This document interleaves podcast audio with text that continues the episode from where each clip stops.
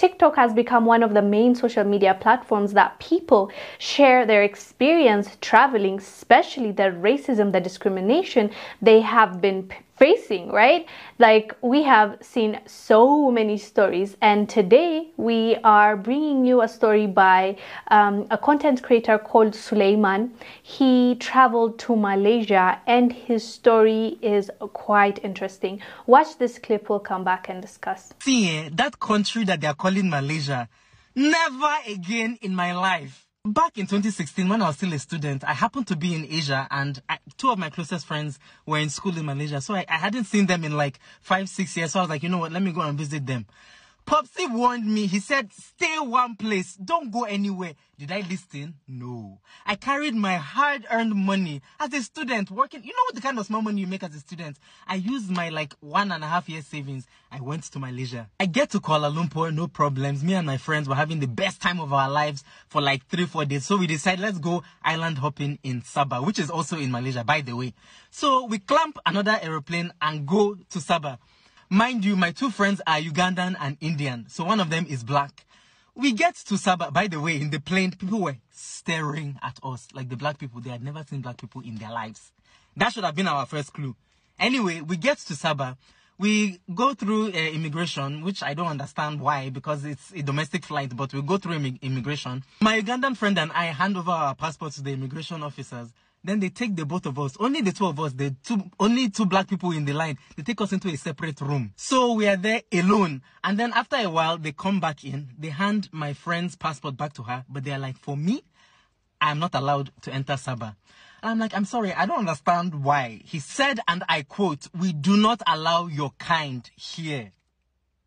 I was like, okay, um, I don't want any problems. I'll go back to Kuala Lumpur. No, no, no, no, no big deal. They now asked me to come and pay for my own deportation. I was like, you guys, you are not serious. I'm a student. We bought these tickets uh, like eight months ago. They were dirt cheap. I don't have money to pay for another ticket to go back. He was like, okay, you know what? We'll pay for you to go back. As, as if he was doing me a favor. Then when the time came for me to leave, I was given a police escort back onto the plane and sent back to Kuala Lumpur. My friends couldn't afford to come back with me, so I was left alone by myself in Kuala Lumpur for like three days. So to make the most of my time there, I decided let me go out and see this the city. Big mistake. When I would try and go out, taxi cabs would refuse to stop for me in the street because I was a black person. I would go to restaurants and wait staff would not take my order because they didn't want to talk to a black person. Listen, when I was finally leaving that country, on the queue to get onto the plane, Five security agents in riot gear surrounded me, started asking me questions. Where are you coming from? Where are you going? They took my passport off me. They were flashing it with different, different lights to see whether my passport was fake. See, eh, if I ever step foot in Malaysia again, my left kidney will shift.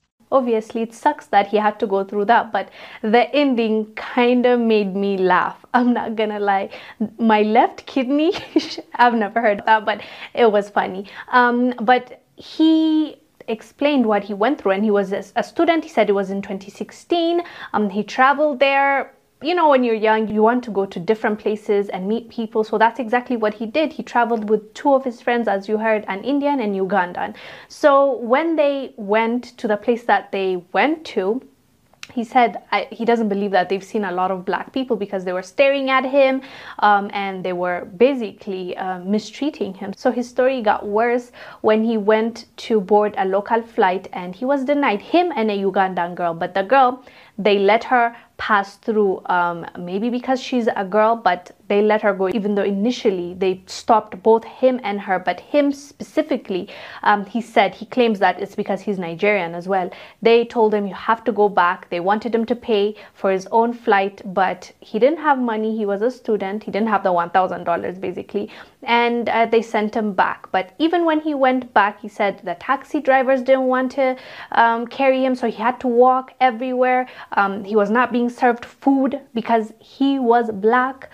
It's just so incredibly ridiculous to hear the state of the world and how they mistreat our people wherever we go. It's just so sad to witness. And TikTok is showing us what really happens to our people in this world that we are living in, which is unfortunate. Anyways, fam, let us know down below what your thoughts are about his experience and if you've ever been to Malaysia, how was your experience? I am Wongel Zelalem. I'll see you on the next one. Bye.